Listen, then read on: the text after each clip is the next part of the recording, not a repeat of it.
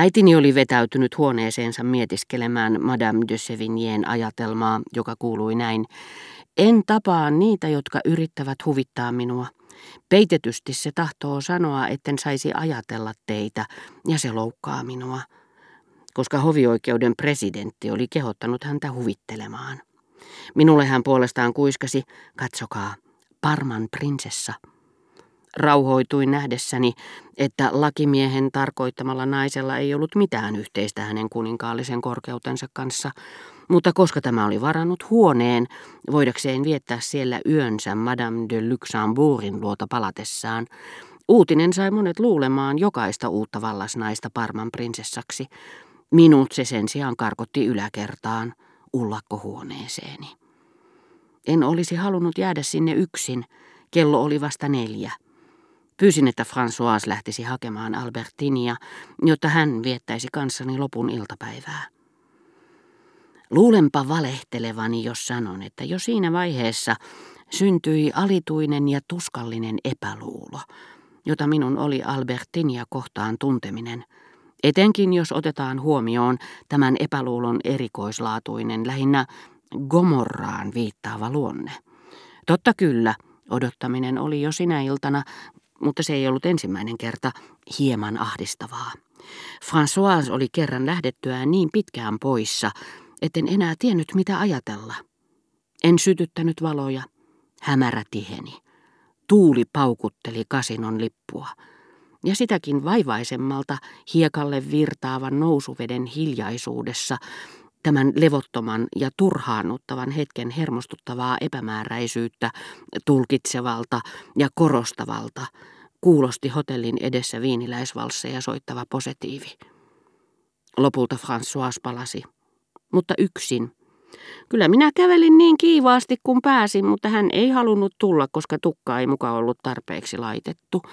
Siitä ei tullut loppua siitä kaunistautumisesta. Kohta täällä haisee kuin kemikaalikaupassa. Tyttö on kyllä tulossa. Jäi vain tälläytymään peilin eteen. Luulin, että tavataan viimeistään täällä. Kesti vielä kauan ennen kuin Albertin tuli. Mutta hän oli hyvällä tuulella tällä kertaa ja hänen ystävällisyytensä hälvensi murheeni kokonaan.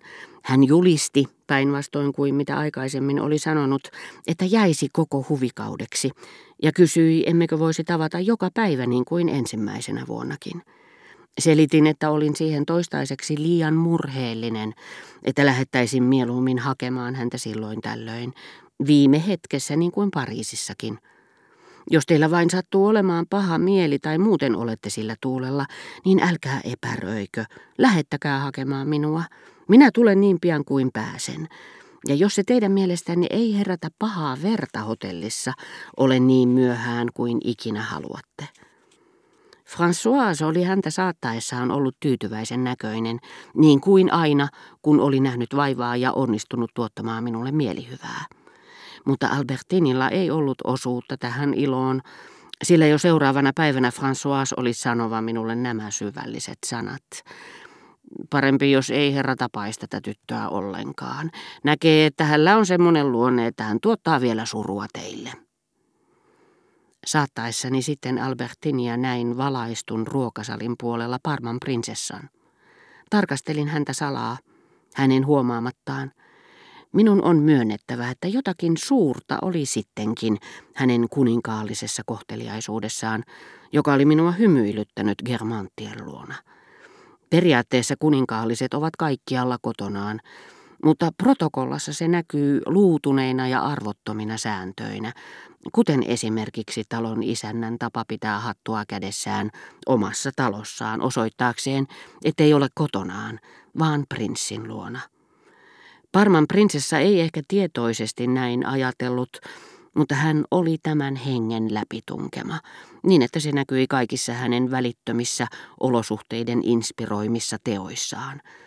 Pöydästä noustessaan hän antoi Emeelle runsaat juomarahat, ikään kuin tämä olisi ollut paikalla vain hänen takiaan, niin kuin hän olisi palkinnut kuin linnasta lähtiessään henkilökohtaiseen palvelukseensa kiinnitetyn hovimestarin. Eikä hän ainoastaan antanut juomarahaa, vaan saatteli sitä herttaisella hymyllä ja äidiltään oppimillaan rakastettavilla ja imartelevilla sanoilla.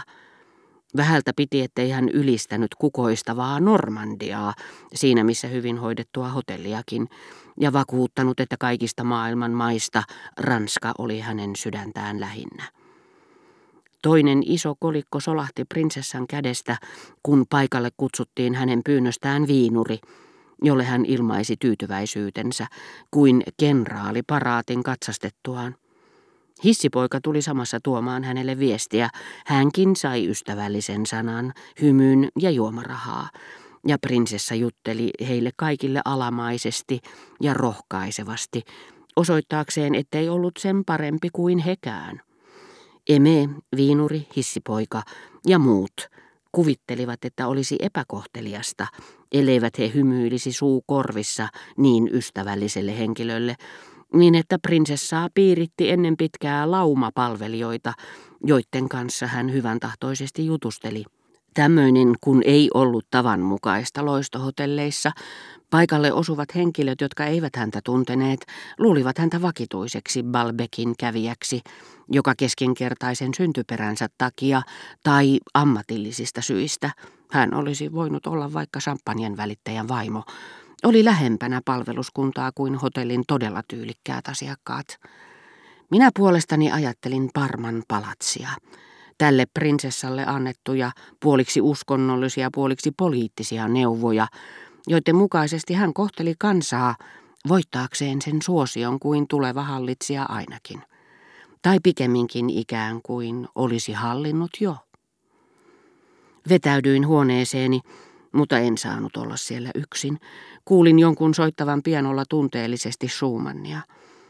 Tosin saattavat nekin, joista eniten pidämme, olla joskus kuin oman ikävämme tai hermostuneisuutemme kyllästämiä. Mutta jokin vie voiton heidänkin hermostuttamiskyvystään, nimittäin piano. Albertinin kehotuksesta olin merkinnyt muistiin päivät, jolloin hänen oli määrä olla poissa tai ystävättäriensä luona, ja kirjoittanut niin ikään muistiin heidän osoitteensa, siltä varalta, että tarvitsisin häntä niinä iltoina, sillä kukaan heistä ei asunut kovin kaukana, ja niin kävi, että hänen tavoittamisekseen solmiutuivat luontevasti tytöstä tyttöön ja hänen merkeissään kuin kukista solmitut siteet. Minun on tunnustettava, että monet näistä hänen ystävättäristään, en rakastanut häntä vielä, soivat minulle milloin milläkin hiekkarannalla nautinnollisia hetkiä.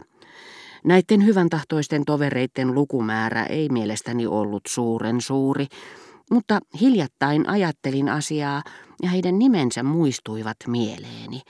Laskin, että tänä yhtenä huvikautena 12 soi minulle umppumaisen suosionsa.